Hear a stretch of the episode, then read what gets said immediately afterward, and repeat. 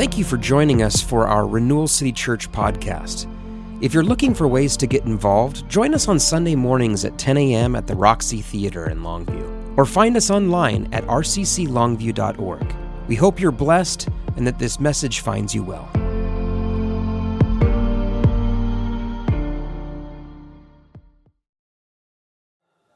How many of you have watched the new Star Wars series, Obi-Wan Kenobi, on Disney Plus?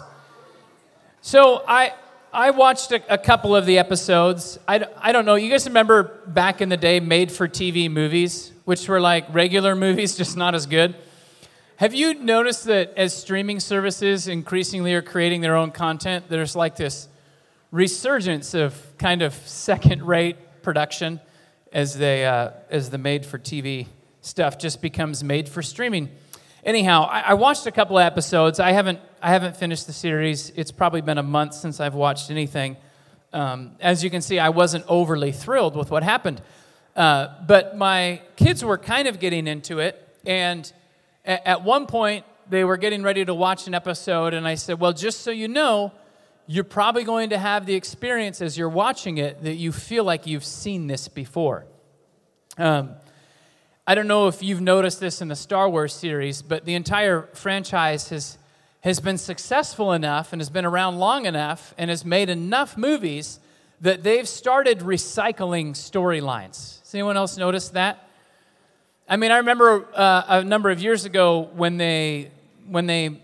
made The Force Awakens. So that's like movie ten, I think, in order. I don't know. Anyhow, it, it, and a friend was telling me, well, you'll know how the story goes because it's basically just a retelling of episode four. So episode, no, I guess that was episode seven. I don't know. Anyhow, it's the same as the one that was made thirty years ago, just different characters playing different different roles, but it's the same story. And I remember watching the movie, and it was like, yeah, this is this is kind of the same movie. It's the same plot line. Of course, people who are experts in literature will probably tell you that all stories are the same. There's only about one or two different ways they can go, and that's a happy ending or a sad ending or a thought-provoking ending. I guess a sad ending would be called the thought-provoking ending. Anyhow, uh, when this kind of thing happens, where we have recycled storylines in... in movies or in franchises, uh, it, it seems like people are not trying anymore. And that's kind of how I've felt about some of the later Star Wars things. It just feels like people have given up. They're not even trying anymore. They're not trying to make anything new or compelling. They're just going with what works. Um, but when we see storylines repeating themselves in Scripture, it's not that people aren't trying. It's a cultural Uh, tool used in writing to tell us to pay attention. So when we see things being repetitive in Scripture, when we see a story being recycled over and over again, it's because there is a truth in that story that is incredibly important, and we, as the readers of it, are meant to really pay attention to this. One theme that repeats itself uh, beginning in Genesis and continuing on throughout the story of Scripture is this idea of humanity missing the mark. You know, God creates a good world. He, he creates humanity and then invites humanity to join him, be joined to him in ruling over this world, in caring for the world, all of this happening out of a relationship of trust and submission to God. And in the end, humanity, by chapter three of the book, humanity decides that they're going to figure out for themselves what's right or wrong. They're going to rule and reign in their own power. They're going to do this their way rather than the way that they were created to do it. They're tempted to do it their own way, and they fall into that temptation. And then the choice that humanity makes in Genesis chapter three to not trust God and just do this their own way is a choice that has consequences, and it's a choice that we see human beings making again and again and again throughout Scripture. It's a choice that results in the world being a mess. And God will show up in humanity's mess throughout the story of Scripture, and He washes, and He cleanses, and He restores, and He resets, and He gives them an opportunity to join Him in a work of restoration and, and all of that. But again, humanity misses the mark. God, in the story of the flood narrative in Genesis, it's the story of God uh, recreating the earth, washing the earth with a flood, and giving Noah a chance to reset and start again.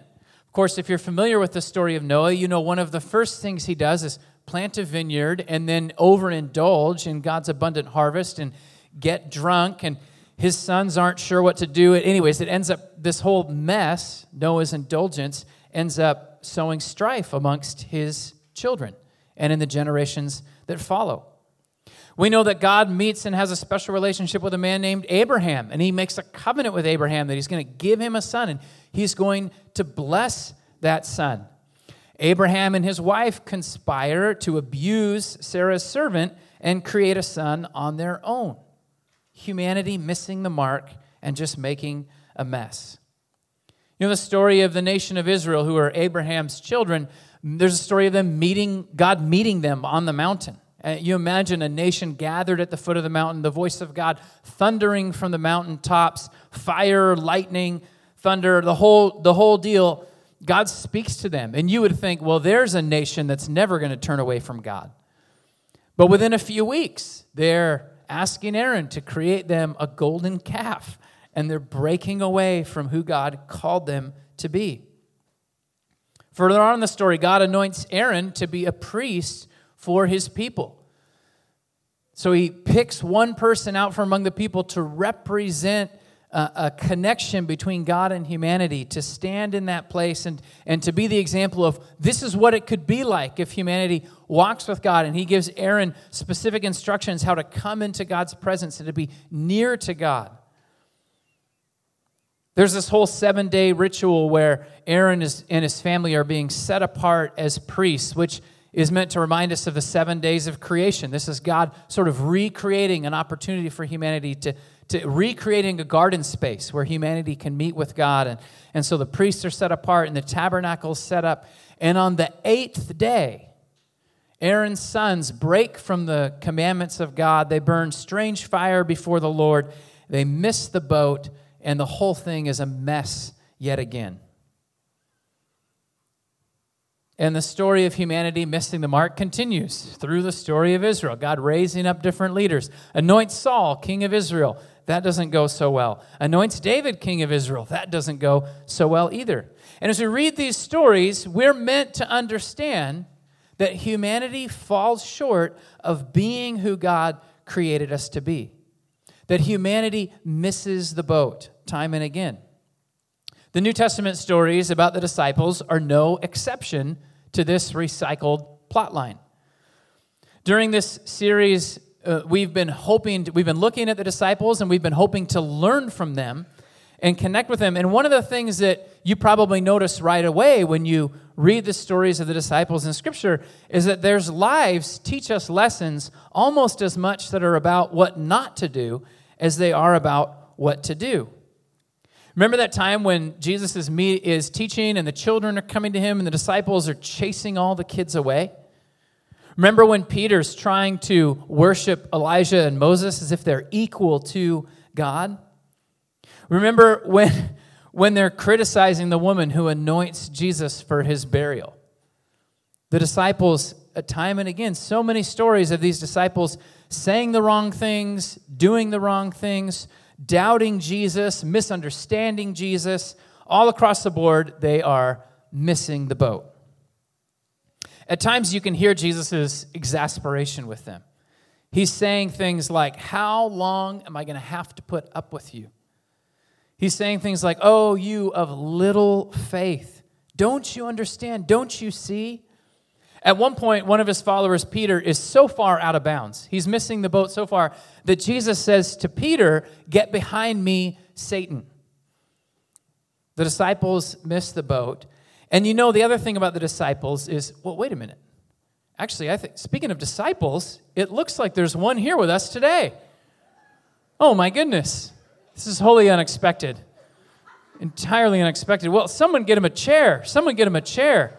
He can get his own chair. All right.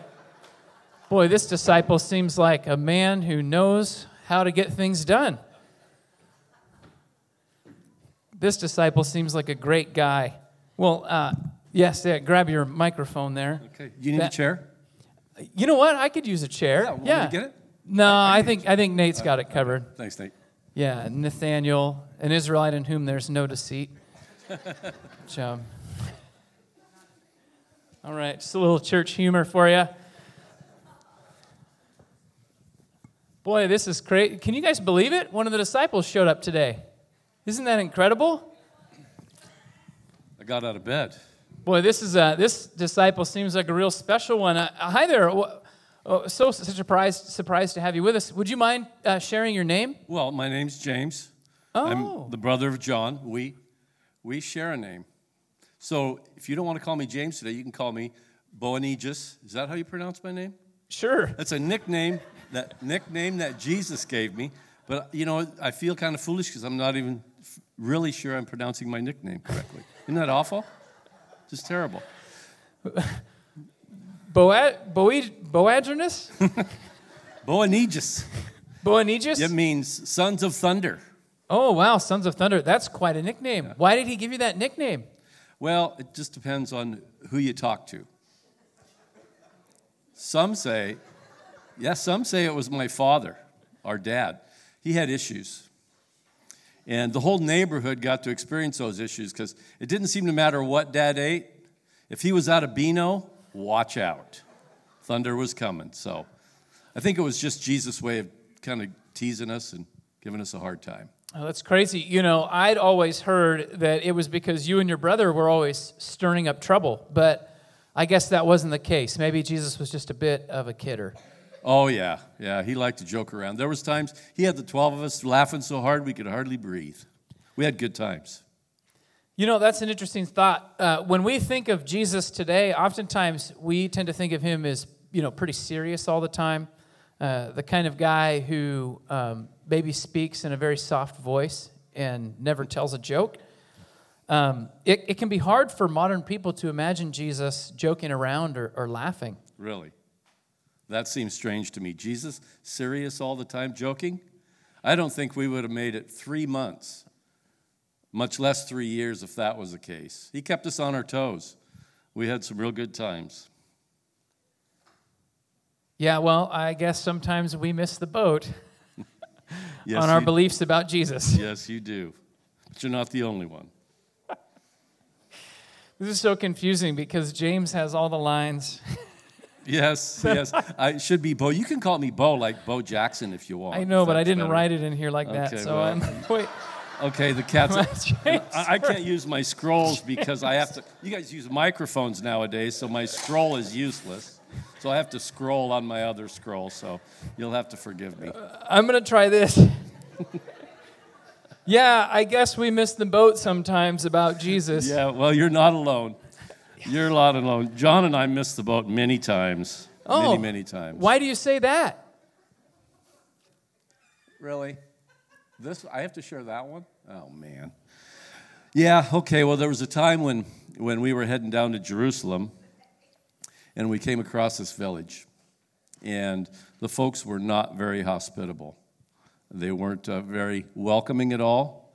And, you know, they, they kind of looked funny. Their skin was a different color, and they, they had a weird accent. And they also rejected Jesus' message, so they totally rejected us. John and I got kind of ticked off because... Because we, we hang out with Jesus and we love him, so we got kind of ticked off. We decided, well, you know what? We'll just, uh, consequences. These guys need consequences. So we asked Jesus, do you want us to call down the fire from heaven and just burn these people? Maybe a little dad's thunder too? And, uh, so, you know, consequences need to happen, so we thought it was valid. Jeez, like fire from heaven? I mean... That seems, not only does that seem harsh, but whatever gave you the idea that you could do that? I mean, had you called down fire from heaven before? No, but we'd been hanging out with Jesus for almost three years, and you begin to believe that anything's possible, so we thought it was a good idea. So what happened? Well, Jesus got pretty upset. He didn't think it was a very good idea, and fortunately this time John got the worst of it. Jesus said, "Are you kidding? Fire from heaven? If that was the punishment for rejection, you and the sons of Abraham would have been toast a long time ago." So he just looked at us and said, we've been rejected.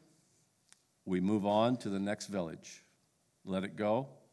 And so we just move on. A few weeks later, he was sending a bunch of us out on a little trip to minister to people. I think you guys would call that a mini mission. And he was instructing us how to deal with rejection because he knew we would deal with rejection. Well, John and I obviously weren't very good at it. We had issues, maybe from our father. Just blame it on our dad. And so we needed to be told, you know, what, how to deal with rejection. So Jesus told us just to shake the dust off of our sandals, leave it behind. You can't change their rejection, you can't change people, so just leave it behind and move on to the next village. Well, I guess you guys really missed the boat on dealing with rejection. Oh, yeah, it wasn't just there. You'd think for fishermen, we wouldn't miss the boat so often. Still not as bad as Peter, though. He was the worst. Anyway, seems like one of us was always starting an argument and competing who would be number one, who would be Jesus' favorite disciple. So we came up with an idea, John and I did. We asked our, our mom, and I'm not sure to pronounce her name either, Salome, I think. I pronounced my own mom's name. Nailed it. There, I nailed it. Uh, so we asked her for a favor. See, she was one of Jesus' um, best financial supporters, his ministry. And she was a real nice lady, so we thought she'd have a little bit of pull with Jesus. So we asked her to ask Jesus to, to give us a good seat um, in his kingdom. So he, she did. She asked him, would you please give my sons uh, a rightful place when you meet your kingdom? And he looked straight past her and right at us again and said, you don't know what you're asking for. You're, if you ask that, you're asking to, to suffer with me and to suffer like me. And we said, we'll suffer with you. And he said, you will suffer, but those positions are not mine to give. Well, at least he didn't scold you guys too much that time. Oh, what we got worse, what was what we got was worse than a scolding. The next time we were all together, he gave a speech to, and everyone knew it was about us. He was like, you know, the kings of the nations show their power to the people. Many leaders use their power over people. But it must not be that way for you. Whoever wants to be great among you, let him care for you. Whoever wants to be first among you, let him be your servant. For the Son of Man did not come to be cared for. He came to care for others. And all the while looking right at us. The others, they were just gloating at us because we kept missing the boat. Oh, how embarrassing. Yes, it was. But you know, if you can overcome the shame of missing the boat, stop trying to be number one, your own mistakes become huge learning opportunities. It has been a couple thousand years, and I've never called down fire on anyone. I don't judge others anymore. I'm entirely content with the seat the Father's given us, has given me in Jesus' kingdom. And you know, if you're humble enough to own your own mistakes and even share your failures, they can be learning opportunities for others as well. I like to think that my own sins have become learning opportunities for the Lord's people for eons when they take time to read them. And I, I guess I need to thank Luke for putting all my blunders down so people can learn about them forever and ever. Thanks, Luke. Yeah, that was quite thoughtful of him. Uh, thanks, Luke, and, and thank you, James. Thank you so much for sharing a bit of your story with us today. Uh, we will send you on your way. Well, thank you.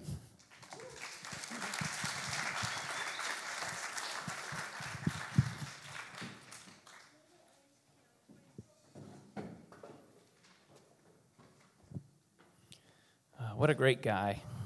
We should give him another round of applause as he walks out.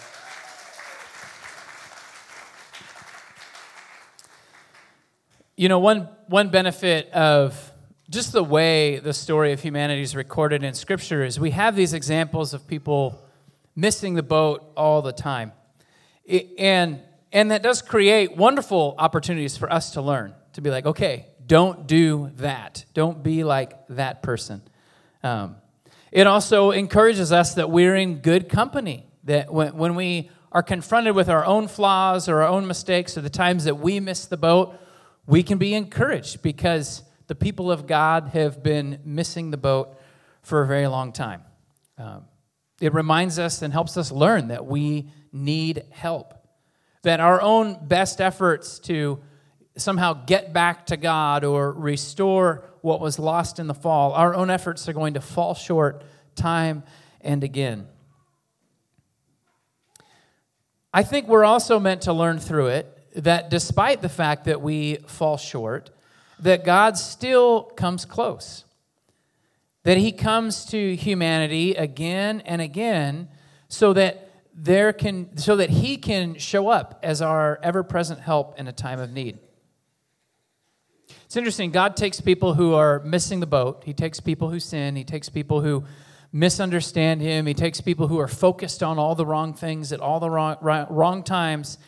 But he still takes those people and uses them to write the rest of the story, the next part of the story. The law, the Torah, the history of Scripture teaches us on, in the beginning that humanity missed the mark. And, and that humanity needs help. And then the gospel comes in and tells the story of what happens when those who miss the boat are brought in closeness or, or have a close encounter with the one who never fails. The gospel tells a story of what happens when God comes close to a corruptible humanity. I know I've talked about this before, but the fear on humanity's part was that if God comes close to corruptible humanity, he will, we will surely perish in his presence. But in proclaiming the gospel, the Apostle Paul tells a different story about what happens when humanity is brought close to God, or what happens when God comes close to humanity. In Second Corinthians chapter five, verse seventeen, the Apostle writes that if anyone is in Christ. If any person is found in Christ, if any person is in proximity to Christ, in him, dwelling in him, brought into the fellowship of Christ, if anyone is in Christ, then they are a new creation. He says the old is gone and the new has come here. The new has arrived. On the one hand, humanity is fallen. On the one hand, humanity is corruptible.